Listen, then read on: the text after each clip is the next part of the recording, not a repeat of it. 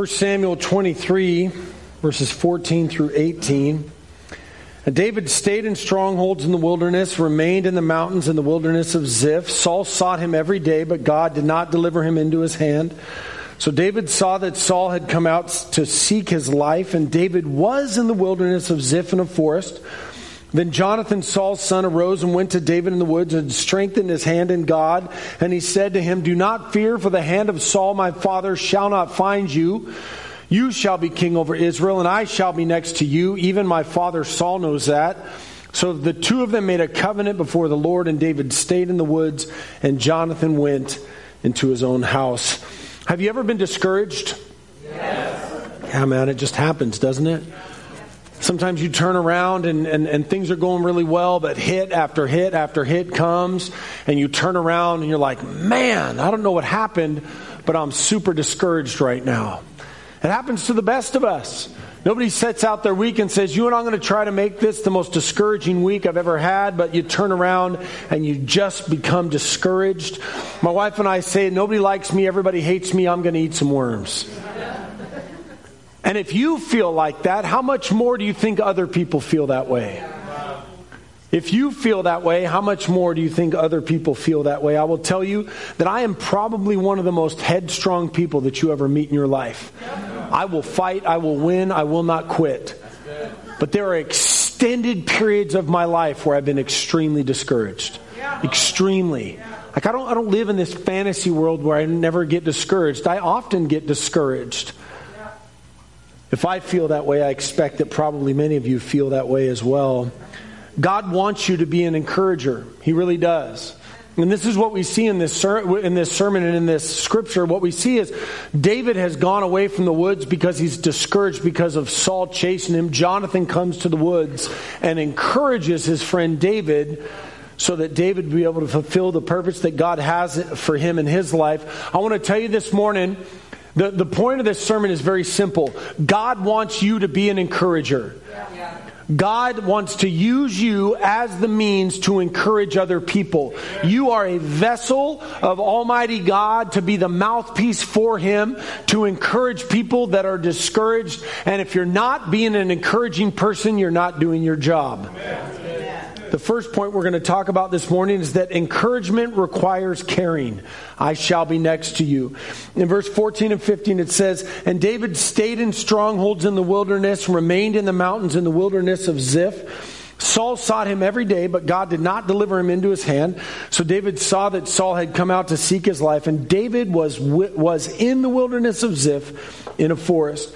See, the beginning of the encouraging uh, part of this story with Jonathan is, and David is that Jonathan actually had to come to the realization that David was missing and that he was no longer in his uh, direct uh, area of operation. And so he had to care enough to notice that David was missing and want to help him. He actually had to care about his friend. He had to not be self-centered or to be selfish. The Bible says in Proverbs 18:14, "The spirit of a man will sustain him in sickness, but who can bear a broken spirit?" What does that scripture mean? It means that if you get sick or if your elbow hurts or whatever's going wrong in your life, you can sustain yourself through your sickness. You've got the means and the will to be able to do that. But if you have a broken spirit, it's very hard to overcome that. What Jonathan noticed is he said, You know what? I bet you my friend is discouraged. I care about him. I'm going to go to him and encourage him because I'm guessing that he's got a broken spirit at this moment. Can you imagine how hard it must have been for David to be in a situation where the king was trying to kill him on a daily basis? That was David's life. The king of Israel is pursuing David, trying to kill him at every single chance that he gets. I would guess that David was probably discouraged. Uh, it's literally as if the President of the United States was pursuing you right now, trying to kill you. With, with all of the power, with all of the armament, with all the military, and said, You want. I want you to do everything that you can to destroy this person. Every time you went out of the house, there's a drone tapping your phones, tapping your. Well, they're doing that already, but I mean, they're. Eh, Alexa would really be watching you.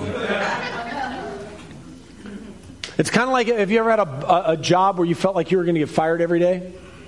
Have you guys ever had those types of jobs? They're the worst types of jobs. I've had those jobs.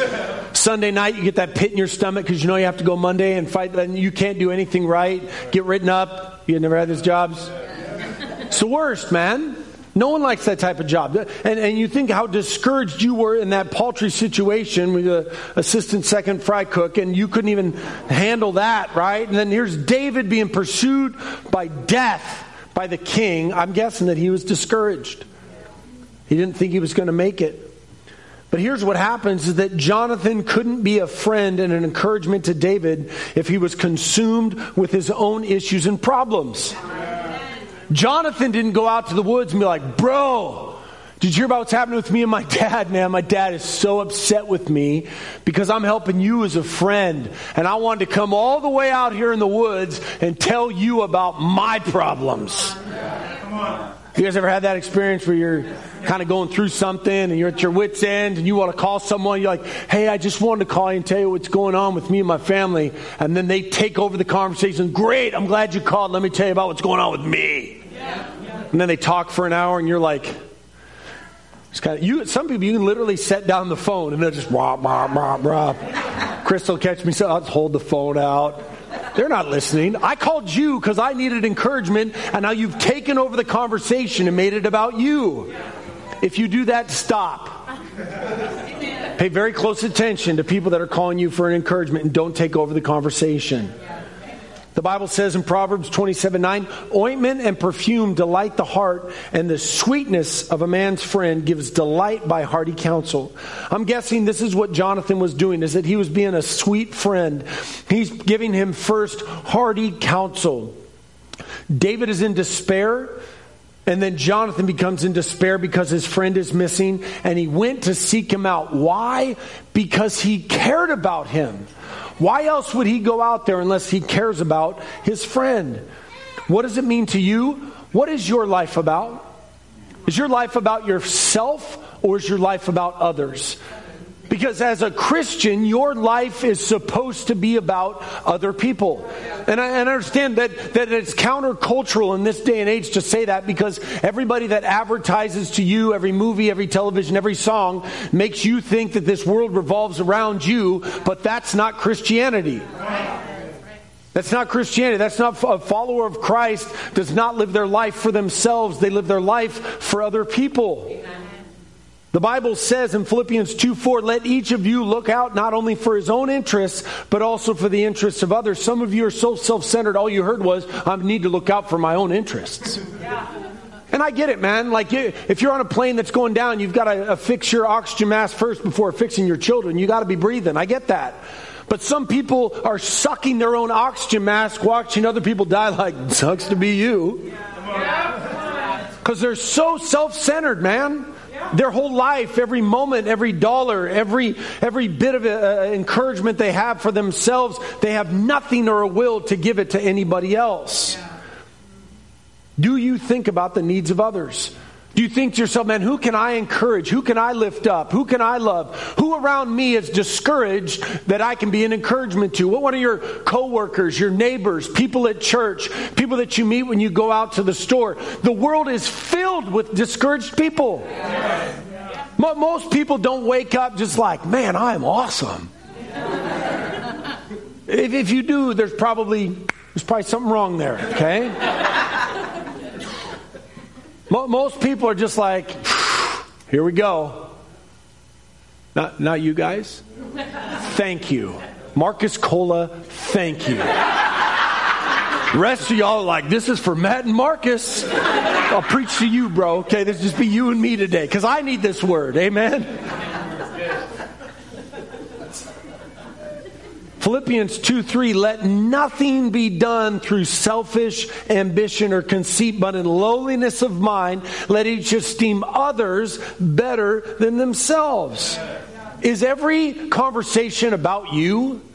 Is every story about how awesome you are? And then guys are the worst at this. Like guys always do the one upsmanship right? It's, it's never like guys like, hey man, I went down and I did three of whatever it is. Guys like, that's nothing, man. I did 17. And then another guy comes up and is like, man, I had one arm, my eye was covered and I did 44. Like, guys will do whatever it is to one up somebody else. That's not what your life is supposed to be about, man. It's about encouraging other people, lifting up other people, loving other people. The Bible says that we esteem others better than ourselves. And I get it, man. This is very hard in a self centered society to think about how you're going to build up other people. The Bible says in Galatians 16, therefore, as we have opportunity, let us do good to all, especially to those who are of the household of faith. This needs to be front and center in the Christian church. The Bible makes it very clear that as Christians, we are to encourage each other in the household of faith. If you were really living your life demonstratively for Jesus out there every single week, you would need the encouragement of your brethren because you would be living in such a way that the world would not like the way that you're living because the way that you're living for Jesus. And so when you come into the household of faith, we have an obligation to bear with each other's burdens. You, have got to have a mind shift. And if you haven't had this mind shift, today's your day. You are not merely an attender of a church. Okay, you, you don't come in and, oh, that music was really good, and oh man, that guy, he preached a really good word, and it was for me, and then I'm going to go out and live my life unto myself. That's not this, the point of this exercise, folks. We gather together as the people of God to worship a holy God as the bride of Christ. God speaks through the preaching of the word to edify the body. This whole this whole exercise isn't about edifying you, it's to edify the body so an unbelieving world can look at God's holy church and say, "Man, those people love one another in a world that can't love each other and say there must be a God of the universe. I want to know him, I want to love him, I want to lift him up." Charity starts at home. We've got to be encouraging one another. It, it, it's, it's, the Bible says this in Ephesians uh, 2.19 now therefore you are no longer strangers and foreigners but fellow citizens with the saints and the members of the household of god. This is why i don't believe in individual christianity. How do you live out that verse if you stay at home? You can't how can you how can you live out the scriptures unless you're in a household of faith where you're where you're building each other up? And people say, "Well, I don't need all that." Well, if you are so full, come and encourage the rest of us because we need it. Come in and just toss it out like free donuts. You know what I mean? Come on, man, I'm so full. I just came in today to encourage you. Me, me especially, because I need it. God has created us for relationship. And if we're going to be the church that God wants us to be, we have to care about each other. And this isn't just the job of the pastors and the deacons. It's not. As, as the church continues to grow, and, I, and I've got my phone here, and I've got probably 150 guys that send my phone, and I send them texts, and I make them phone calls, and I'm sure if you're a man here and you've ever gotten a text or a phone call from me, you're like, man, it probably felt pretty good, didn't it? I can't do it for everybody every day. It takes us all. It's not just the job of the deacons. It's not just the job, like, it's not the job for people that have titles. It's the job of the person that holds the title Christian. To encourage people to build each other. Some of you, as I'm preaching this sermon, are like, I have never encouraged anybody else. You have to have at least two or three people that you think about. Hopefully, I mean, if, if, and I understand it's part of what I do as a pastor, but I literally spend most of my time consumed thinking about other people, where are they at and what are they doing. You can at least fill somewhere in your brain where you have two or three people that you care about that you're trying to encourage. Do you come to church looking for someone else to encourage, to love on someone else? During the week, are you reaching out to somebody? Who's your two, man? Who's your three? Who's your four? Who's your five? Do you text them? Do you call them? Do you message them? Do you take them out to lunch? Who are you reaching out to? See, because encouragement requires investment. I shall be next to you. See, first Jonathan had to actually be paying attention to see that there was a need, but then Jonathan had to go to his friend and seek him out. Verse 16 Then Jonathan, Saul's son, arose and went to David in the woods and strengthened his hand. You have got to be inconvenienced and invested if you're going to be an encourager. Picture David. He's running from Saul, running from his life. He's out there in the woods. He's not on his cell phone. He's not got a little campfire, you know, cooking some, you know, mac and cheese or something. He's probably out there in the middle of nowhere tossing rocks at the side of a, uh, side of a, a tree thinking, everybody has forgot about me. Nobody loves me. I'm going to die. And here comes Jonathan over the hill. If I'm David, I'm like, what? it's my boy. Jonathan probably uh, everything David needed to hear was spoken when he saw Jonathan coming over the hill. He was like, That's my boy. I knew I wasn't going to be out here alone. I knew I wasn't going to die. Here comes my boy. Easy it would have been for Jonathan to just claim that, you know, David, I, I would have came, bro. I was just busy, man. I've been busy with this thing, and, uh, you know, my dad, he's been, dad's been all over me, you know. I know I said I'd be there for you, and we made those agreements and stuff, but I just, man, with my dad and stuff, I just don't think I could make it, man. Uh, I'll, I'll, I'll, I'll catch you on the other side, though. No. Getting involved is costly. Jonathan had to defy his father, the king, to go to his friend out in the woods, invest his time, his energy to go to where his hurting friend was and pour out of himself. Proverbs 3:27 Do not withhold good from those to whom it is due when it is your when it is in the power of your hand to do so. And and Jonathan's purpose is very simple and we see it in the scripture. It says to strengthen his hand in God. David's hand had become feeble. He probably was questioning his calling. He was questioning whether or not he was going to be able to do what he needed to do. And Jonathan's stated purpose was I'm going to go strengthen him in the hand of God. I'm going to make sure that my boy is encouraged. He knew David was going to be king, so he wanted to make sure that he wouldn't give up. The Bible says in Proverbs 25 11, a word fitly spoken is like apples of gold in, setting of, in settings of silver. Uh, uh, Someone was nice enough to say to me in between service because I didn't understand it. Gold is more valuable than silver, but silver is harder than gold. So when you put silver around gold, it protects the investment. Ah, That's real good, isn't it? A third service, I'll say I came up with it on my own, but.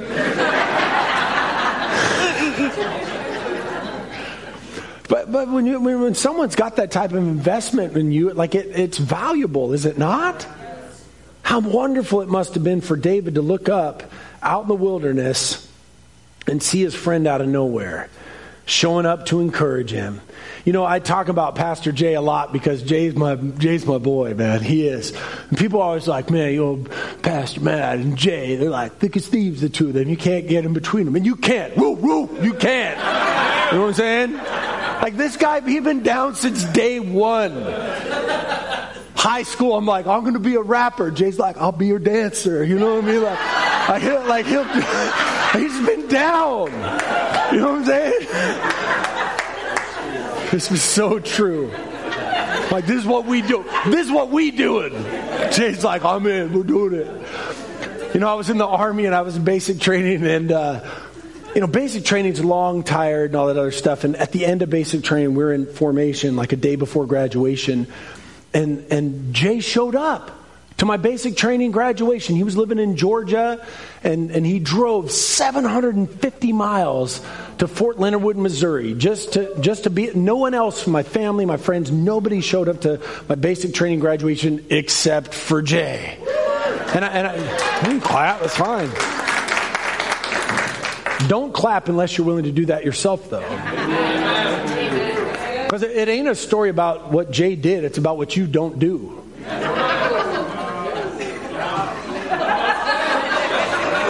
You, you, notice how the encouraging sermon really turned into what you're not doing? I mean, some people can't even pick up the phone and send a text. Oh, it's just so busy. Had a lot going on. This is a good sermon, man. This is really good. Look at Job chapter 2. Second service. Y'all always fired up. Now, if you don't know anything about Job, he had a really horrible life. And it says in uh, verse 11 of Job chapter 2, it says, Now when Job's three friends heard of all this adversity that had come upon him, each one came from his own place, all those guys' names, for they had made an appointment together to come and mourn with him and to comfort him. Do you know how much, do you know how much your, your presence becomes a ministry? It's not even what you say, it's not even what you do. Like you just show up and all of a sudden somebody's encouraged. You just got to show up, man. You don't have to, well, I didn't know what I was going to say. Show up and say, I didn't know what to say. I just wanted to be here. And I guarantee you that the people around you will still be encouraged. Amen. Are you investing in others in a costly way? Who are you going into the woods to look for? Who, who, who, who has a story in their life where you came up over the hill and they're like, Really?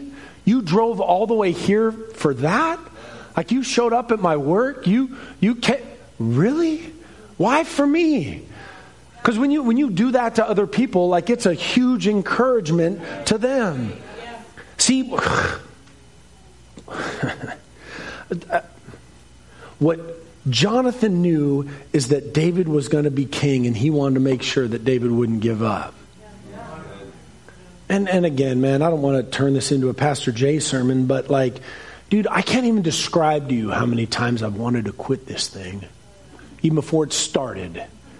Jay was my Jonathan.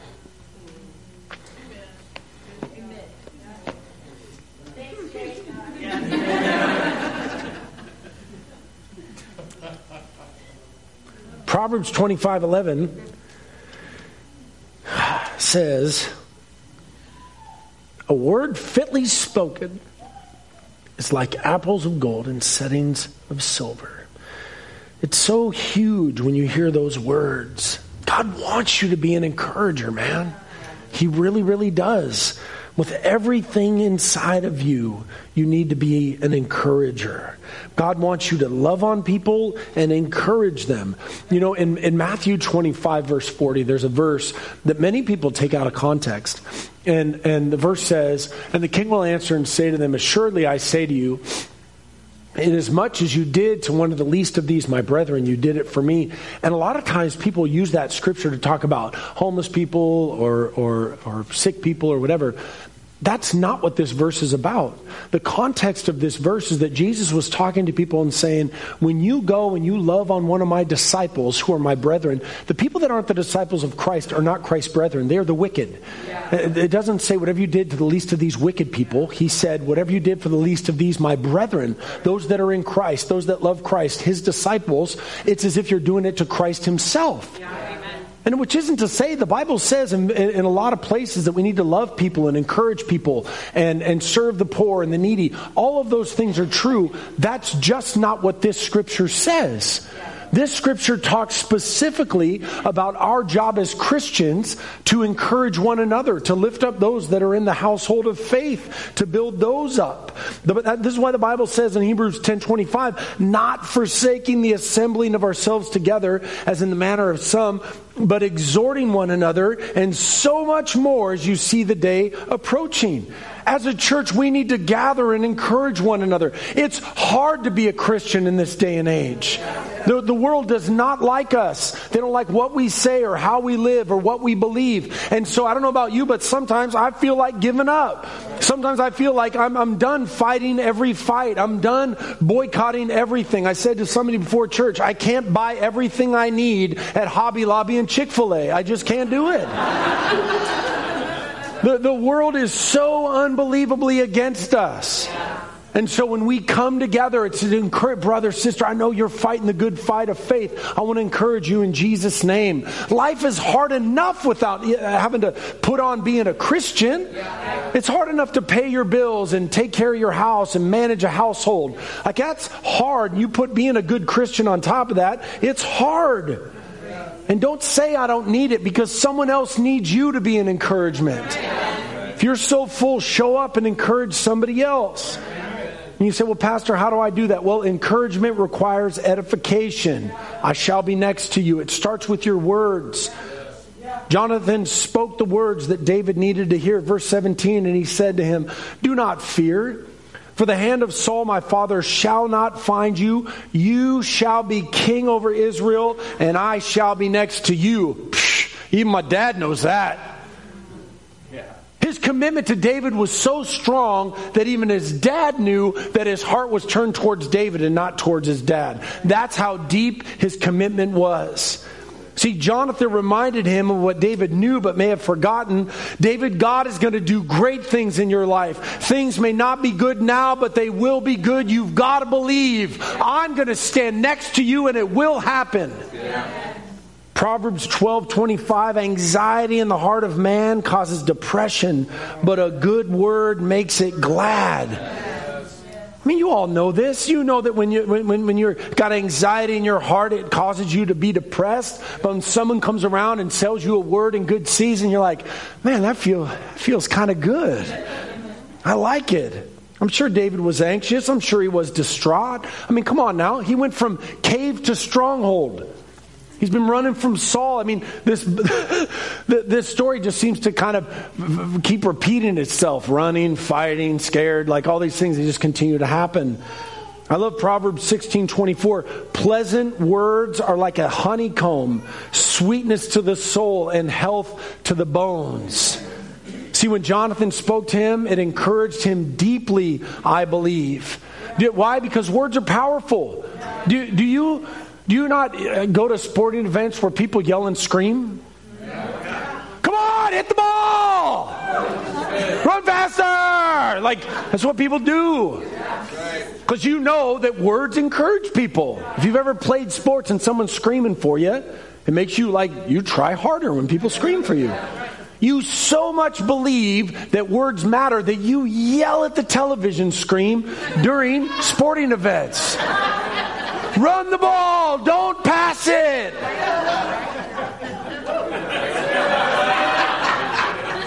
Because you think they're going to hear you, but they don't hear you. But you believe it. When people come to you and they're discouraged, you give them words because words matter. See, what happens though is that people are so down on themselves, they can't find a way to encourage anybody else. Dude, I just want to encourage you this morning to tell you this, man. And, this is um, this is a thing. This is a trick. I'm going to tell you a trick. You ready? When you're really discouraged, go encourage other people, and it will encourage you. When you're just in the pit, just start dialing the phone. Start dialing for dollars. Just like, hey man, I just want to call and encourage you. I just want to call and love you. Hey, I want to tell you about why you're so awesome. And then you just turn around and you're just like, man, I feel really good about myself. Nobody's done anything for me, but I've encouraged other people, and now I'm encouraged myself. What does it mean to you? Are you, you specifically, verbally encouraging with your words?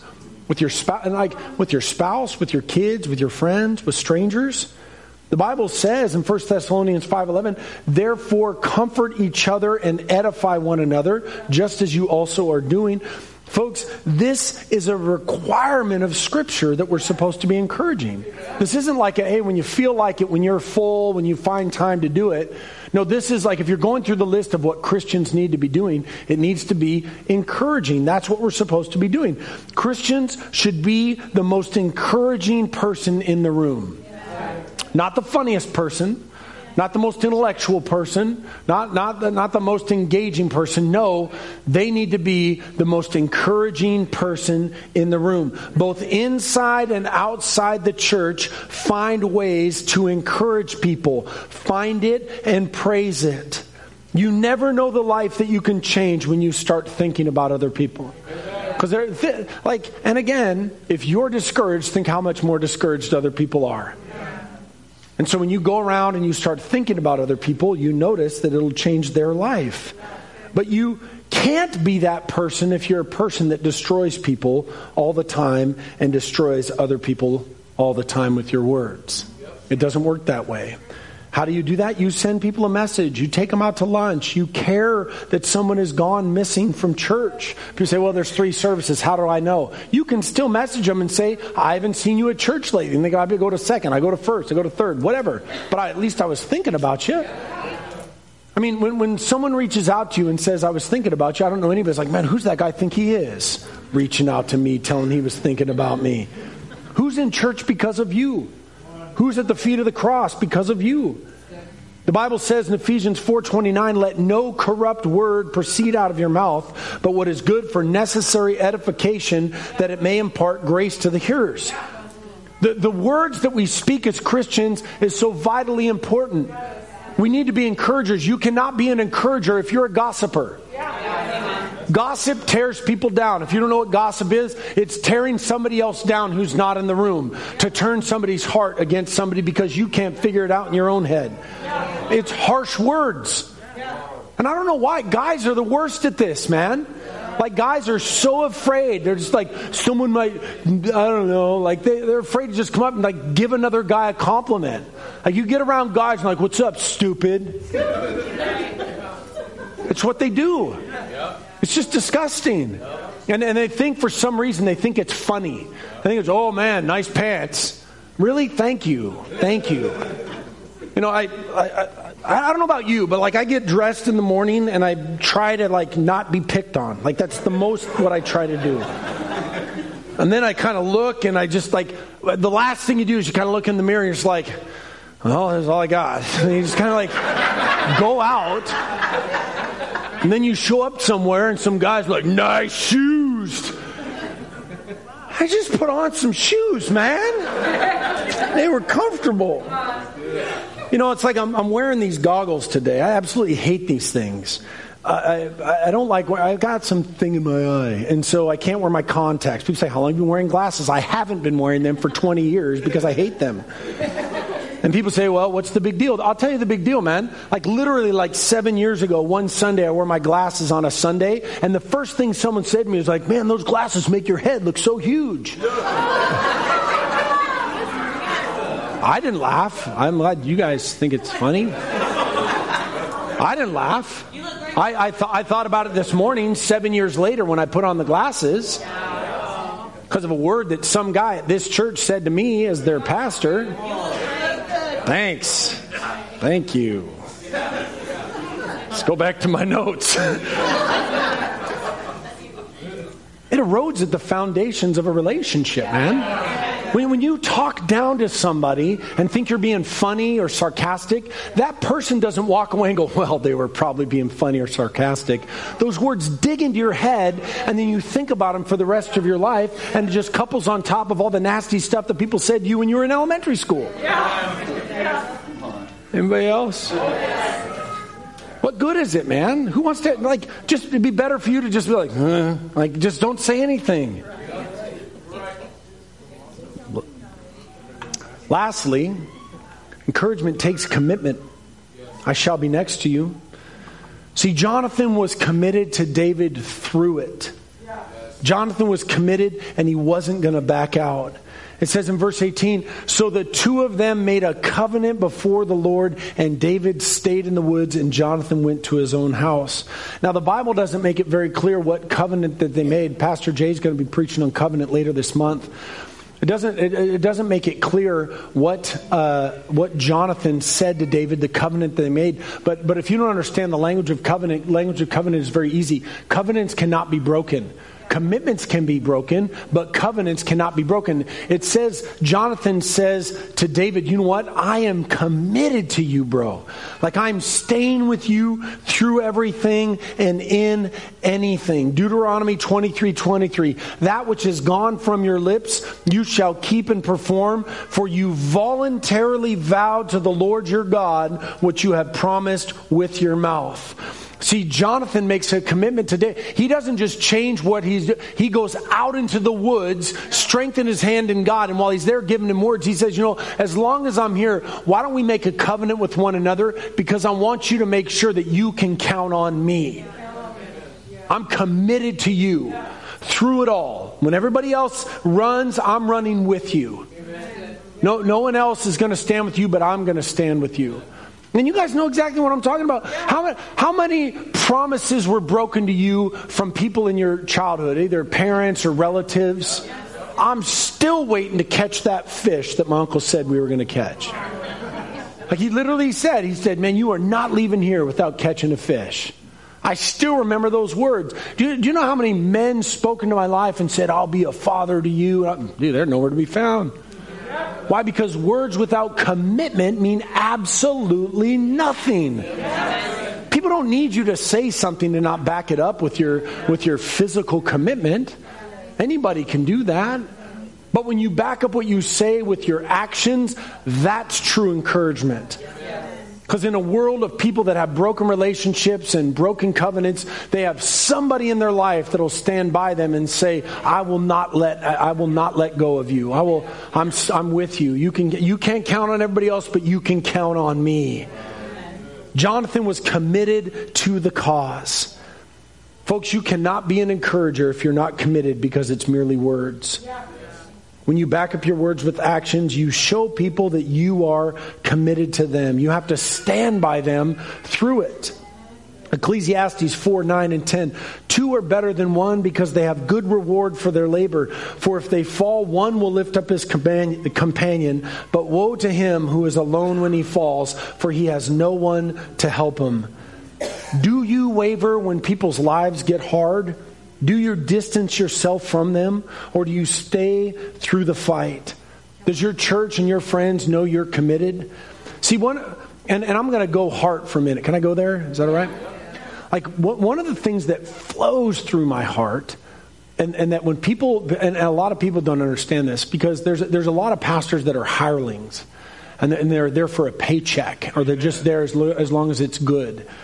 One of the reasons why I will never leave faith in victory and why I'm here until death is because I never want someone to say to me that I wasn't committed.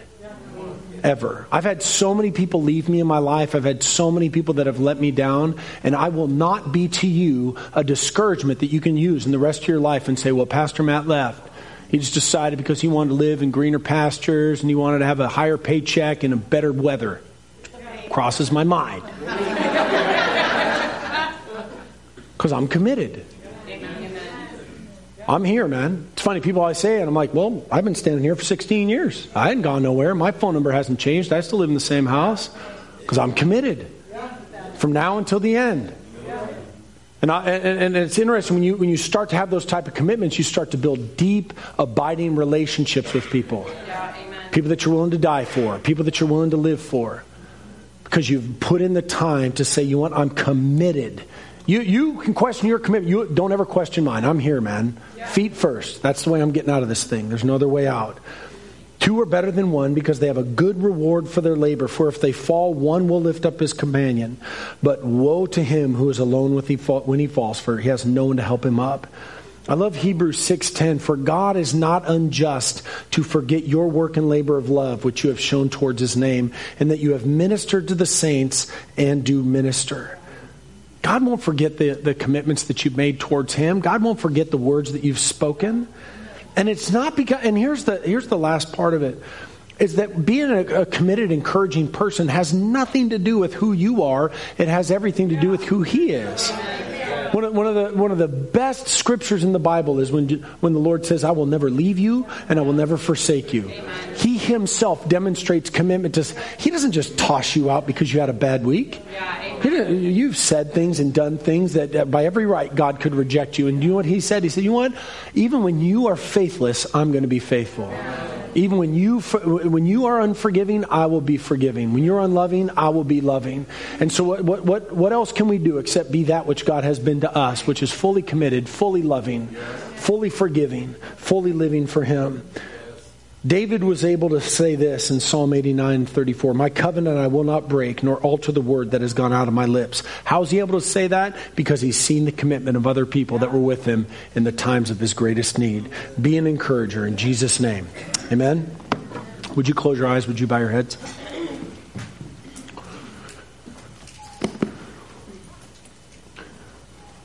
If you've never given your life to Jesus, I'm going to give you an opportunity to do that today.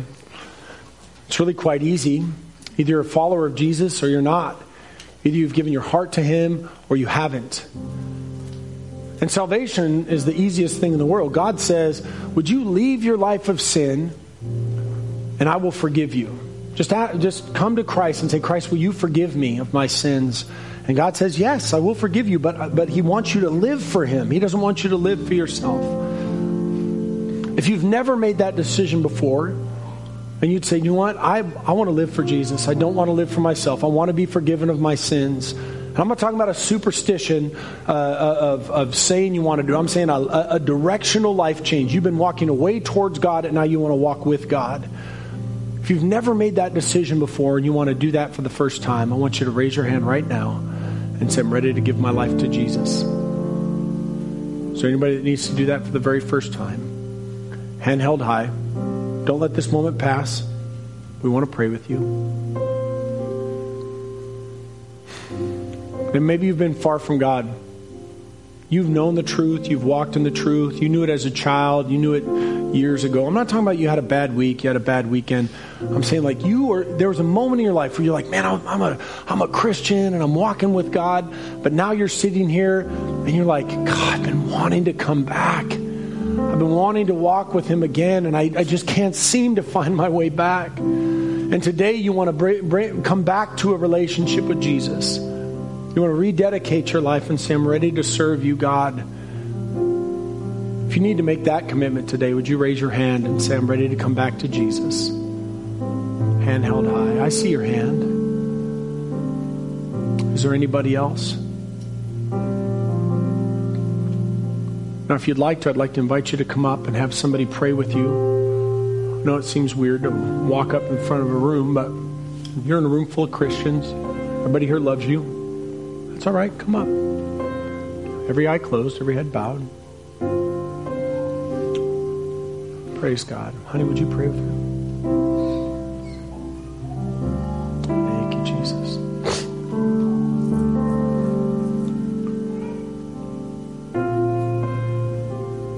Let your prayer this morning be God, help me to be an encourager. And I know you're discouraged, man. It happens to the best of us. But you can be an encourager in spite of your discouragement. Father, we pray today, Lord, that we would be encouragers. God, that we would be conduits of your love, your grace, your mercy. Father, we pray that anywhere that we go, that people would know that we are yours and that we would encourage other people. We praise and we thank you for it in Jesus' name. Amen.